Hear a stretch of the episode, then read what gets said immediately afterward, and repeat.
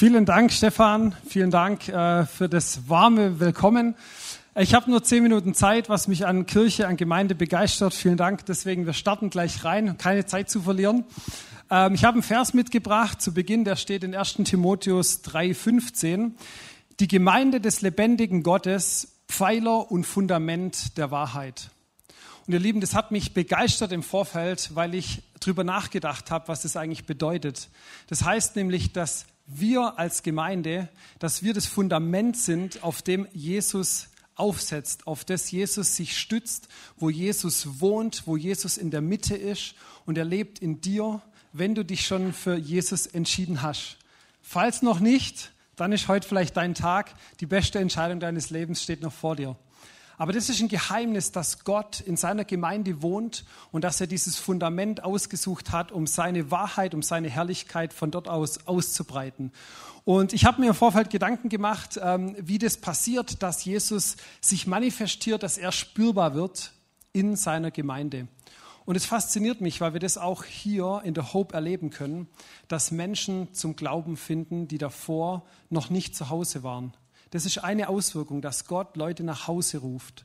Das Zweite sehen wir genauso, dass Jüngerschaft passiert. Das heißt, Menschen in die Nachfolge von Jesus geführt werden, wie zum Beispiel bei Crossover oder bei allen möglichen anderen Gemeinschaften hier.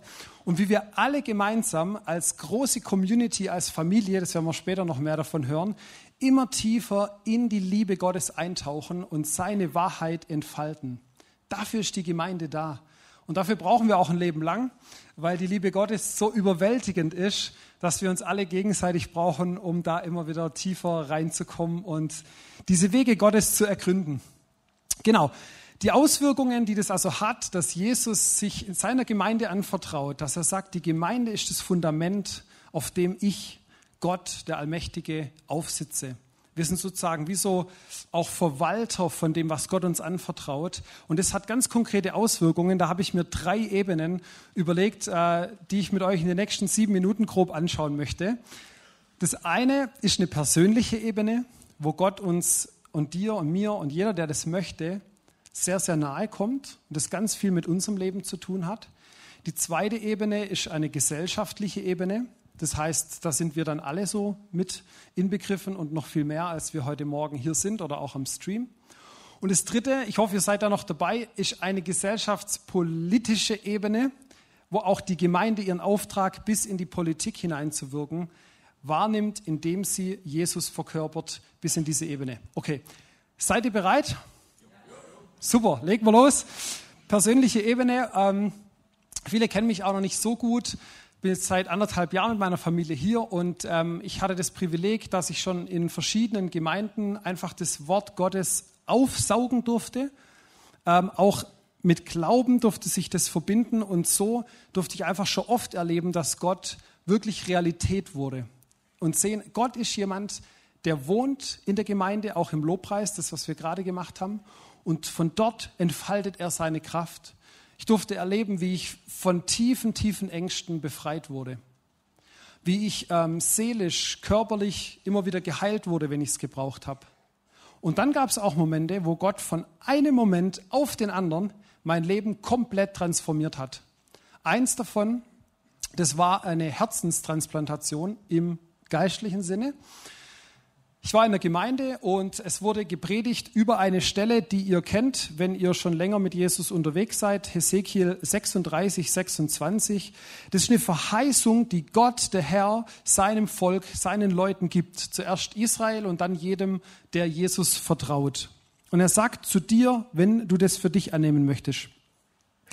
Und ich werde euch ein neues Herz geben und euch einen neuen Geist schenken ich werde das Herz aus Stein aus eurem Körper nehmen und euch ein Herz aus Fleisch geben. Und es wurde, als ich da vor 14 Jahren im Gottesdienst war, es wurde in dieser Gemeinde über diese Stelle gepredigt. Und ich musste irgendwann die Augen schließen, weil das so greifbar wurde, diese Wahrheit, wie sie einfach Kraft hat, Menschen zu verändern. Und irgendwann habe ich dann gesehen, wie Jesus vor mir stand, vor meinem geistigen Auge, und wie er tatsächlich ein hart gewordenes Herz durch Verletzungen und allerhand aus meinem, Herz, aus meinem Leib rausnimmt und mir ein neues, fleischernes Herz einsetzt. Und ich sag's euch, das war so bewegend, dass ich danach gedacht habe, wow, krasses Ding, was war das? Es wurde gepredigt, es wurde geworshipped, aber es hat sich für mich in meinem Empfinden so viel verändert. Ich bin rausgelaufen aus der Gemeinde und dann kam ja sozusagen der Härtefall oder der Faktencheck an der Realität. War das jetzt eine Einbildung oder war das tatsächlich so? Und es war tatsächlich so, in den nächsten Wochen, Monaten kamen immer wieder Leute auf mich zu, die mich schon lange kennen und gesagt haben, Daniel, du hast dich wirklich verändert. Deine Art zu sprechen, dein, also einfühlsamer zu werden, ähm, überhaupt deine Gedanken, die du dir machst, das ist irgendwie, das bist nicht wirklich du. Es war halt äh, neu. Und das fand ich so stark, weil das ist der Gott, mit dem wir es in der Gemeinde zu tun haben, der von einem Moment auf den nächsten ein Leben komplett transformieren kann. Und wenn wir das Ganze dann sozusagen weiterdenken, dann sind wir eigentlich auch schon auf einer gesellschaftlichen Ebene. Weil das passiert ja regelmäßig in Gemeinden, dass Gott Menschen verändert, dass er Menschen transformiert, dass er mit ihnen einen Weg geht. Ist hier genauso. Ich würde jetzt auch äh, am liebsten mit dem Mikrofon durchgehen. Ihr habt es teilweise auch schon gemacht in einer Serie, die noch nicht allzu lange her ist, euch äh, geöffnet und äh, ähm, uns gezeigt, wie Gott in eurem Leben wirkt und, und euch teilweise geheilt hat und bewegt hat. Fand ich ganz, ganz berührend. Ähm, ich habe mir mal eine Person rausgegriffen aus der Geschichte, die Gott mit Menschen so schreibt, schon ein bisschen länger her. Und warum habe ich mir die rausgesucht? Weil es auch eine Auswirkung hat auf unser heutiges Sozialsystem, auf unseren Sozialstaat.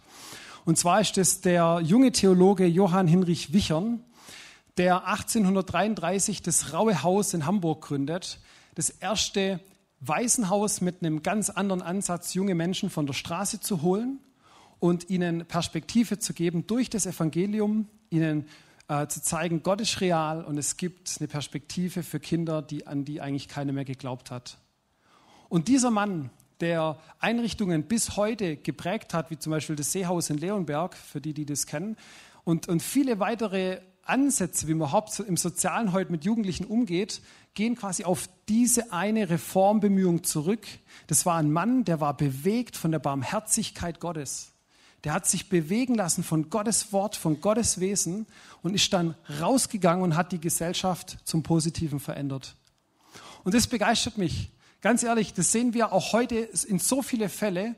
Wir haben eine starke Diakonie als Kirche, wir haben ähm, einen starken Sozialstaat mit ganz viel Engagement von Menschen, die sich um die Benachteiligten, also Menschen, die es schwerer haben im Leben, kümmern.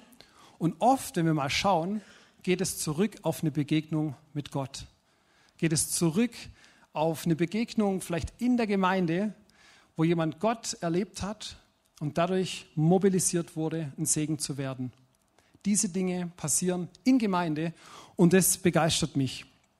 Die Gemeinde als Stützpfeiler der Wahrheit ist eine Brutstätte einer barmherzigen Gesellschaft.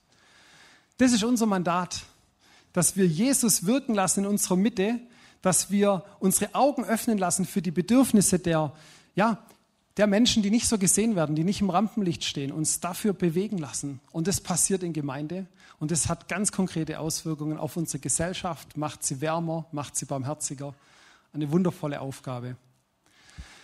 Ja, und zu guter Letzt die politische Ebene. Da habe ich gedacht, da muss man gar nicht lang suchen, um mal die politische Ebene äh, anzureißen. Können wir jetzt auch nur ganz kurz. Ich habe offiziell noch eine Minute. Ähm, es gehen gerade viele Menschen auf die Straße, äh, Tausende, Zehntausende in ganz Deutschland vielleicht, für die Demokratie. Ähm, auch hier in Winnenden für Menschen, gegen Menschenfeindlichkeit und für ein friedliches Miteinander.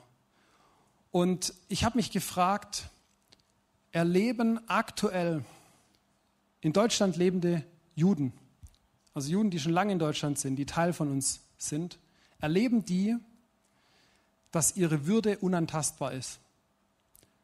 Würde als Grundpfeiler unserer Gesellschaft. Erleben das Juden aktuell? Oder erleben die, dass ihre körperliche Unversehrtheit gewährleistet wird? Die Antwort liegt auf der Hand, deswegen sind auch so viele auf der Straße. Und wir spüren anhand von dieser Sache, aber auch von vielen anderen, dass unsere Demokratie und unser freiheitliches Zusammenleben, so wie wir das kennen, dass wir Geschwister sind, dass wir gleich sind an Rechte, gleich an Möglichkeiten, freie Mitbestimmung, Solidarität. Wir spüren, dass diese Werte unter Druck kommen auf einer politischen Ebene. Und zwar in unserem Land gibt es Kräfte, die diese Demokratie so nicht wollen. Aber es gibt auch Regime, autokratische Regime wie China, die super erfolgreich sind, die nach vorne kommen und die das in Frage stellen, ob man eigentlich als freie Gesellschaft zukunftsfähig ist oder als autokratische, wo einer sagt, was gemacht wird. Also ein großer, großer Wertezusammenprall. Und wir spüren, das ist alles andere als selbstverständlich, dass es so bleibt, dass wir so eine freie Gesellschaft weiter haben dürfen, wie wir es aktuell haben. Und ich habe mir überlegt, ähm, was ist eigentlich die Voraussetzung? Warum gibt es diese ganzen äh, verfassungsmäßigen Rechte, wie dass die Würde garantiert wird oder dass wir wählen gehen und so weiter? Und es lässt sich alles äh, auch im Anbetracht der Zeit auf eins runterdimmen, und zwar auf die Würde des einzelnen Menschen. Weil du eine Würde hast, die man nicht antasten darf, deshalb gibt es das alles, deshalb leben wir in Freiheit. Und dann ist die spannende Frage, ist diese Würde absolut? Also kann man, die, kann man da gar nicht weg davon? Oder könnte die vom Zeitgeist auch mal so weggewischt werden? Wenn mal irgendwie eine andere Mode kommt, wie das ja heutzutage oft so gerne gemacht wird. Man dekonstruiert, man nimmt Dinge auseinander, man zerpflückt alles, bis es in tausend Einzelteile darlegt und man eigentlich gar nicht mehr weiß, wie es zusammengehört. Also könnte das passieren, dass die Würde irgendwann nicht mehr der allesgebende Maßstab ist für unseren Umgang miteinander. Und es kann nur dann nicht passieren, wenn diese Würde uns von einem Gott zugesprochen wird, von einem Schöpfer von Himmel und Erde, von einem Vater, von allen Menschen. Wenn er uns diese Würde zuspricht, dann ist sie absolut gesetzt. Und dann kann da auch niemand dran rütteln, dann kann auch der Zeitgeist daran nichts ändern. Und dann sind wir eine Gesellschaft von freien Menschen, die in Würde miteinander umgehen können. Das Krasse ist, unser erster Bundespräsident, der Theodor Heuss, der hat es äh, in einem sehr prägnanten Satz zusammengefasst. Und da kommt Politik und Glaube, kommen sich da sehr nah. Europa mit seinem Denken von Freiheit, Gerechtigkeit und Menschenwürde gründet auch auf dem Hügel namens Golgatha. Das ist krass, das sagt ein Politiker oder hat gesagt, der ganz genau wusste, wo unsere Kultur ihre Ursprünge hat. Nämlich eigentlich sind unsere westlichen Gesellschaften eine Transformation oder eine Übersetzung von der Bibel in die Neuzeit. In so einer Zeit dürfen wir leben. Und dass das so bleibt und dass wir auch einstehen für die Würde, für die Unantastbarkeit der Würde, dürfen wir uns immer wieder neu bei Gott das abholen, die Vergewisserung abholen, dass wir geliebte Kinder sind, dass wir frei sind und letztendlich nur Gott unterworfen und zur Liebe verpflichtet. Deshalb ist die Gemeinde als Stützpfeiler der Wahrheit das Fundament einer menschenwürdigen Gesellschaft. Und auch diesen Auftrag hat Gott uns als Gemeinde gegeben, indem er hier selber lebt, dass wir diese Würde mit Leben füllen und dass wir entsprechend miteinander umgehen und das auch raustragen. Also falls du auch am Stream oder wo auch immer eine politische Aufgabe hast, es gilt es immer wieder neu mit Leben zu füllen. Und das Spannende ist, ob das jetzt im individuellen Bereich ist oder im gesellschaftlichen oder im politischen, so oft fängt es in der Gemeinde an weil Gott dort lebt und von dort die Kraft rausgeht. Ich darf noch kurz zusammenfassen. Es braucht lebendige Gemeinden als Bollwerk für das Evangelium, dass Menschen gerettet werden und ewiges Leben finden. Es braucht lebendige Gemeinden als Bollwerk für das Evangelium, dass Gesellschaften barmherziger werden. Und es braucht lebendige Gemeinden als Bollwerk für das Evangelium, dass Politik die Würde des Menschen schützt und Freiheit garantiert. Und wie gut, dass wir hier so ein Bollwerk sind, wo Jesus mitten unter uns lebt und durch seine Präsenz diese Dinge immer wieder in uns mit Leben füllt und wir das auch im gegenseitigen Miteinander mit Leben füllen dürfen. Vielen Dank.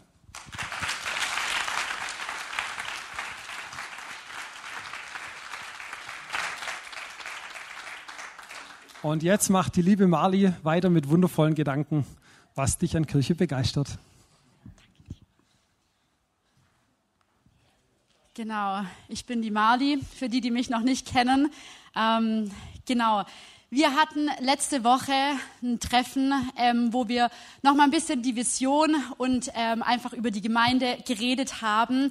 Und da hat eine Person gesagt, was irgendwie bei mir hängen geblieben ist, so, was war der Punkt, der dich an der Hauptkirche festgehalten hat? Und wenn wir die vier Punkte angucken, ähm, kann ich von mir sagen, dass das wirklich bei mir war, was mich festgehalten hat, war das, der Punkt Zuhause erleben.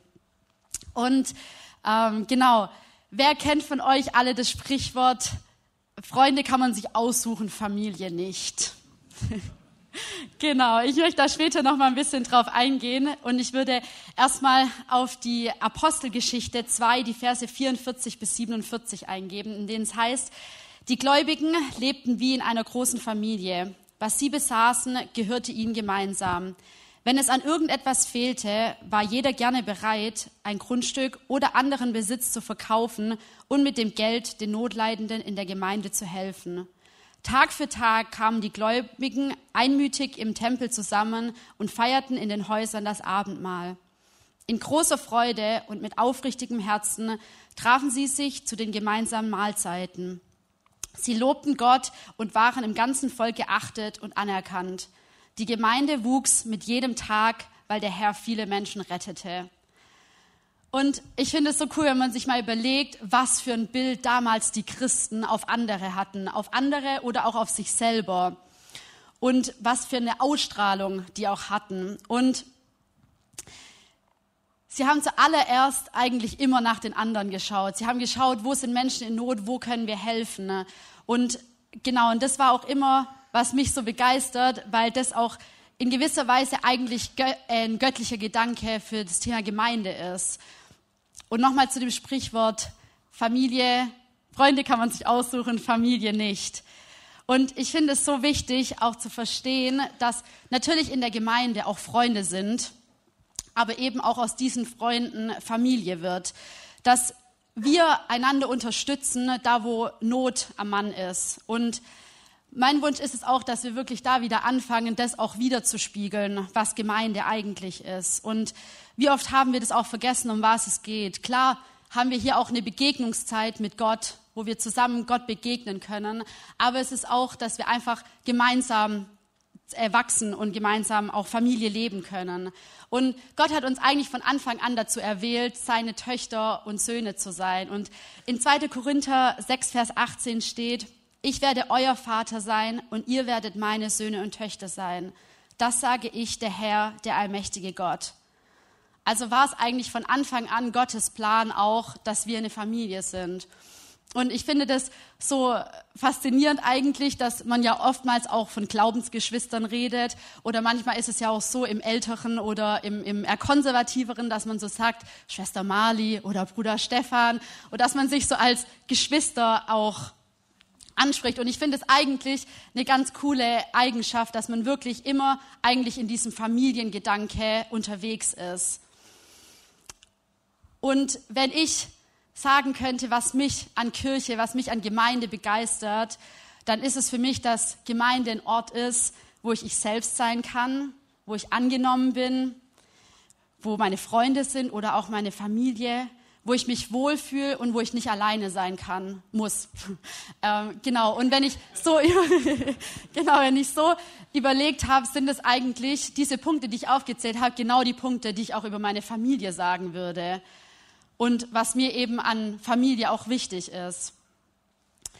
Und was mir auch wichtig ist zu sagen, ist, dass vielleicht hier in den Reihen oder auch am Stream Leute sind, die vielleicht nicht wissen, was eigentlich eine liebende Familie ist, wo eben das, den Grundgedanken von Familie nicht verstehen. Und ich möchte euch da eine Geschichte reinnehmen. Und zwar ähm, war ich vor ein paar Wochen mit zwei Freundinnen unterwegs, ähm, was essen. Und wir kommen irgendwie immer relativ schnell auf das Thema Familie. Und äh, die beiden Freundinnen haben eben nicht erlebt, wie das so ist, in einer äh, liebenden Familie, in einer unterstützenden Familie aufzuwachsen. Die haben das nicht erlebt, dass Eltern für einen da sind, dass Geschwister sich gut verstehen.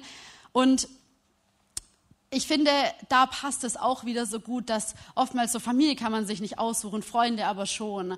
Und oftmals verstehen die Menschen vielleicht auch gar nicht, was dann eben eine Familie in der Kirche zu tun hat, was das miteinander zu tun hat. Und ich finde, dass eben gerade in der Gemeinde, was mich so begeistert, dass man da wirklich, dass aus Freunden wirklich auch eine Familie wird. Und ich finde, ich bin ein ganz gutes Beispiel da dafür. Ähm, ich bin vor knapp einem Jahr in die Hauptkirche gekommen und ähm, am Anfang hatte ich immer so ein bisschen so Angst, hier auch in das Gebäude reinzukommen. Irgendwie, ich bin hier fremd, mich kennt hier keiner. Und ich bin in einer Gemeinde aufgewachsen und war dort eigentlich mein Leben lang. Und dann halt in was Neues reinzukommen, war für mich irgendwie schon auch eine Herausforderung. Und ich kann euch aber auch ermutigen, dass hier, wenn man hier ankommt, hier gibt's überhaupt keinen Grund, alleine zu sein. Man kann hier überhaupt nicht alleine sein. Und man wird immer von Menschen umgarnt und äh, ist eigentlich nie alleine. Und man wird herzlich aufgenommen. Ähm, Leute stehen hinter einem, sie fördern ein, sie pushen ein. Und ich möchte dir auch sagen, wenn du vielleicht an einem Punkt auch bist, wo du dich vielleicht irgendwie alleine fühlst, dann sei herzlich willkommen. Hier bist du nicht alleine. Hier sind Menschen um dich herum, die für dich da sind und die Freunde sein können, aber auch eine Familie sein kann. Und was mir dabei ultra geholfen hat, auch anzukommen, war für mich die Kleingruppe, war für mich die Connect-Gruppe, wo ich Menschen kennengelernt habe, die vielleicht anfangs Freunde wurden nach einer Zeit, aber dann irgendwie auch zu einer Familie geworden sind. Und ich habe mich diese Woche mit einer Freundin aus der Connect-Gruppe getroffen und wir haben nochmal so gesagt, so, wow, krass, jetzt ist irgendwie so der Punkt angekommen, wo wir irgendwie Familie sind, wo wir zusammen austauschen können, wo ein, ein, Vertrauen da ist, dass man Sachen teilen kann und wo einfach Unterstützung auch da ist, wo Gebetsunterstützung da ist, wenn irgendwas ist, wie es in der Familie eben auch ist. Und genau, Kirche ist für mich Familie und es ist ein Ort, wo du du selbst sein kannst, wo du angenommen bist, wo du Freunde findest wo du dich wohlfühlst und wo du niemals alleine sein musst. Und wenn wir nochmal auf die Stelle von der Apostelgeschichte eingehen, habe ich ein paar Dinge markiert, wo ich ähm, irgendwie, wo mich am meisten angesprochen haben. Und es ist eben, dass wir eine Familie sind, dass wir alle zusammengehören und dass wir gegenseitig uns helfen, wenn jemand in Not ist. Genau, Kirche ist ein, ist ein Ort, wo Menschen aus unterschiedlichsten Hintergründen zusammenkommen, wo eine Liebe da ist, wo wir später auch noch mal hören werden, wo wir gemeinsam Spaß haben, wo wir uns gegenseitig fördern, uns annehmen, wo wir gemeinsam lachen und gemeinsam auch weinen können und wo wir einfach ein Gemeinschaftsgefühl haben, wo wir einfach zusammen sein können und gemeinsam sein können. Und genau, die Lena wird jetzt noch ein bisschen auf das Thema Liebe auch in der Kirche eingehen. Dankeschön.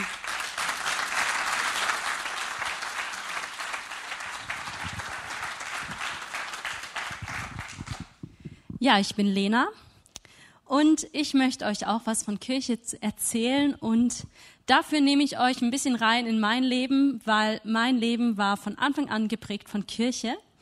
Meine Eltern haben sich auf einer Bibelschule kennen und lieben gelernt, haben auch beide dort ihren Abschluss gemacht und danach in Kirche gearbeitet als Pastor und als ehrenamtliche Frau für alles, sage ich mal.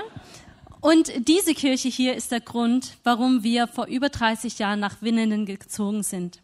Wir haben unser selbstgebautes neues Haus, schön gelegen, mit Pferden und Schafen nebenan an Wald und Wiesen verlassen, um hier ein neues Zuhause zu finden. Und für mich war das als damals Fünfjährige nicht ganz so leicht, Abschied zu nehmen, aber es war echt sehr angenehm, hier anzukommen. Weil innerhalb kürzester Zeit haben wir als Familie, als Kinder, ich als kleines Mädchen Freunde gefunden.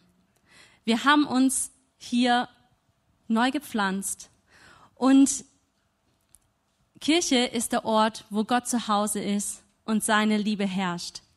Wir waren fremd, wir sind hier angekommen in diesem Gebäude und wir haben erlebt, hier ist zu Hause, hier ist Jesus im Mittelpunkt und seine Liebe regiert hier. Jetzt bist du vielleicht hier und du sagst, okay, meine Geschichte ist so gar nicht deine, kann ich verstehen. Die Geschichte haben nicht viele mit der Hauptkirche. Aber wir alle kennen doch das Gefühl oder die Sehnsucht danach, anzukommen, zu Hause zu sein, Familie zu leben, oder? Geht's euch auch so?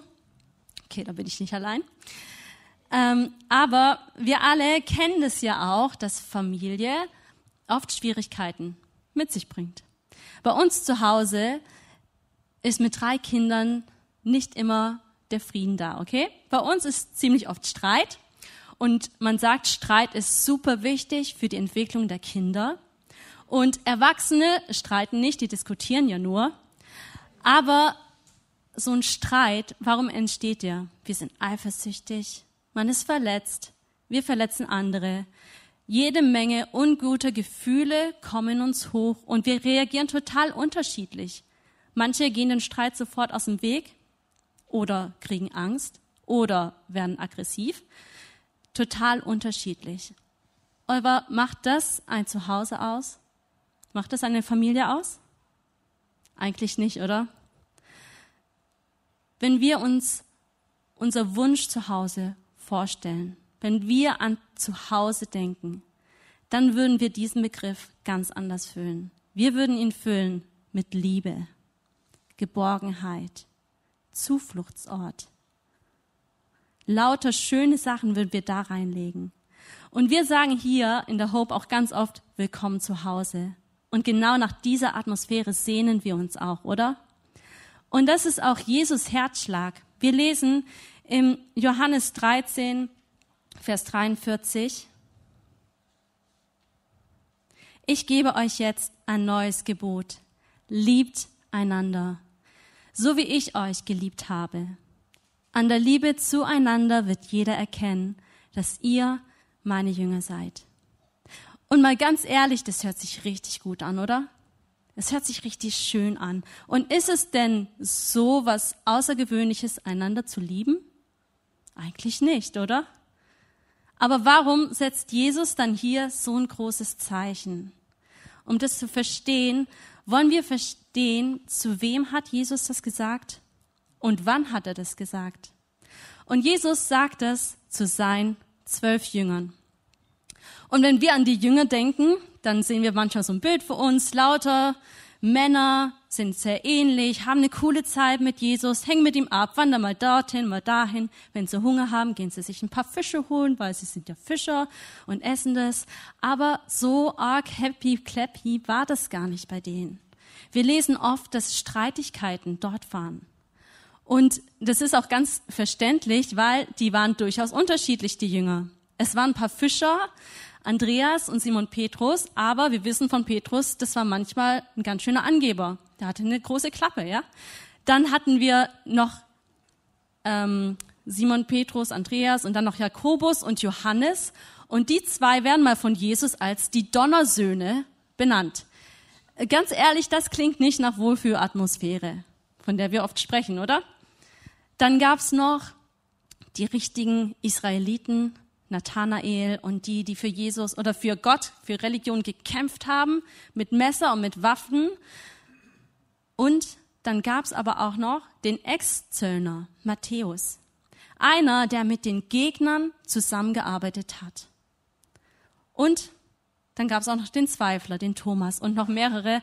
Und jetzt merkt ihr, die waren gar nicht so einig, die waren sehr unterschiedlich. Und zu denen sagt Jesus diesen Vers. Und es war nicht an irgendeinem Tag, an dem sie mal rumgelaufen sind, eine Rast gemacht haben, schön am See mit Sonnenuntergang. Nein, es war der letzte Tag von Jesus, am letzten Abend. Ein paar Tage vorher ist Jesus noch vom ganzen Volk gefeiert worden, als er vom Esel nach Jerusalem geritten ist. Aber dieser Abend sollte der letzte sein. Es war der Abend, an dem Jesus zu jedem einzelnen von seinen Jüngern gegangen ist, sich vor ihm hingekniet hat, die Füße gewaschen, das letzte Mal das Abendmahl ausgegeben, der Abend, an dem einer seiner Nachfolger ihn verraten hat, was sein Tod bedeutet hat. Der Abend, an dem Jesus mit seinen Jüngern in den Garten gegangen ist und Angst hatte, Angst vorm Tod und zu seinen Freunden gesagt hat, bitte bleibt mit mir wach und betet, und die sind einfach eingeschlafen. Es war der Abend, wo, als Jesus festgenommen worden ist alle vor Angst sich versteckt haben. Und sogar Petrus, der gesagt hat, Jesus, ich folge dir nach bis in den Tod, ich stehe an deiner Seite, hat dreimal gesagt, Jesus kenne ich nicht. Jesus wurde an diesem Tag verletzt von seinen Freunden und das so richtig. Und jetzt verstehen wir, okay, dieser Satz, ich gebe euch ein neues Gebot, liebt einander, so wie ich euch geliebt habe. An der Liebe untereinander soll man erkennen, dass ihr meine Jünger seid. Das ist heftig. Jeder von uns würde verstehen, dass die Jungs sich nicht mehr lieben, dass sie sich nach dieser Situation aus dem Weg gehen. Aber da sie es tun, sie lieben sich, bedeutet, sie haben etwas, das stärker ist als alles, was trennt stärker als Unzufriedenheit, stärker als Religion, stärker als das, was war, stärker als Unterschiedlichkeit. Sie haben Jesus und seine Liebe in sich verankert und handeln danach. Und wenn wir sagen, wir glauben an Jesus, wir folgen ihm nach, wir sind seine Jünger, dann gilt dieses Neugebot auch für uns, weil Jesus liebt uns. Er liebt uns auch wenn wir Fehler machen. Er liebt mich, auch wenn ich manchmal ihm untreu bin. Und er liebt dich, auch wenn du Jesus verletzt. Aber auch das andere liebt einander, gilt auch für uns. Und das geht nur, wenn du nicht alleine bist. Deswegen habe ich für dich, wenn du hierher gehörst, wenn du Jesus Nachfolger schon bist oder dich auf dem Weg befindest, ein Nachfolger von Jesus zu werden, vier Tipps, die dir dabei helfen können. Das erste ist, such dir eine Kirche. Such dir etwas Großes, wo du nicht alleine bist, wo du dazugehörst. Zweitens, such dir eine Kleingruppe. Menschen, die dich im Alltag ermutigen, die für dich beten, die für dich da sind. Und drittens, geh regelmäßig dorthin. Pflanzen können nur wachsen, wenn sie regelmäßig versorgt werden. Und viertens, entscheide dich zu lieben. Ich darf die Band nach vorne holen. Und sich entscheiden zu lieben, das ist schon sowas eigentlich wie ein Vorsatz, wie wir in der letzten Predigtserie hatten. Ich entscheide mich zu lieben, auch wenn es schwierig wird. Und auch in Kirchen, auch in Kleingruppen gibt es manchmal Streit. Auch dort gibt es Verletzungen. Auch dort gibt es Enttäuschungen. Aber ich entscheide mich, einander zu lieben. Wir entscheiden uns, einander zu lieben. Wie würde dein Zuhause aussehen? Wie würde deine Kirche aussehen, wenn wir danach handeln würden? Durch die Jünger von Jesus wurde Gottes Botschaft in die ganze Welt verkündet. Durch sie sind Gemeinden entstanden, Kirchen sind gestanden, die Hope-Kirche ist entstanden, weil Jesus den Himmel verlassen hat als Gottes Sohn und auf diese Erde gekommen ist, um zu zeigen, dass er uns liebt. Er hat den Jüngern gezeigt, dass er sie liebt, dass er für sie ist. Er hat ihnen gedient aus Liebe. Und diese Liebe, die gilt auch für uns. Die gilt für jeden von uns. Können wir stehen zusammen auf? Wir wollen diesen Moment wirklich nutzen. Vielleicht hast du zum ersten Mal so richtig begriffen, okay, Jesu Liebe, die gilt für mich. Vielleicht hast du es schon oft gehört und denkst, ich muss mich wirklich wieder neu entscheiden, einander zu lieben, so wie Jesus auch mich liebt. Und ich möchte für alle die sagen, die das zum ersten Mal gehört haben, hier oder auch zu Hause. Jesus hat sein Leben für dich gegeben. Er hat es hingegeben aus Liebe zu dir. Er hat für deine Schuld und für deine Verletzungen bezahlt am Kreuz. Und er ist hier und er fragt dich, möchtest auch du dein Leben für mich geben? Und wenn du bereit bist, das zu tun, dann darfst du kurz deine Hand heben und dann bete ich noch für dich.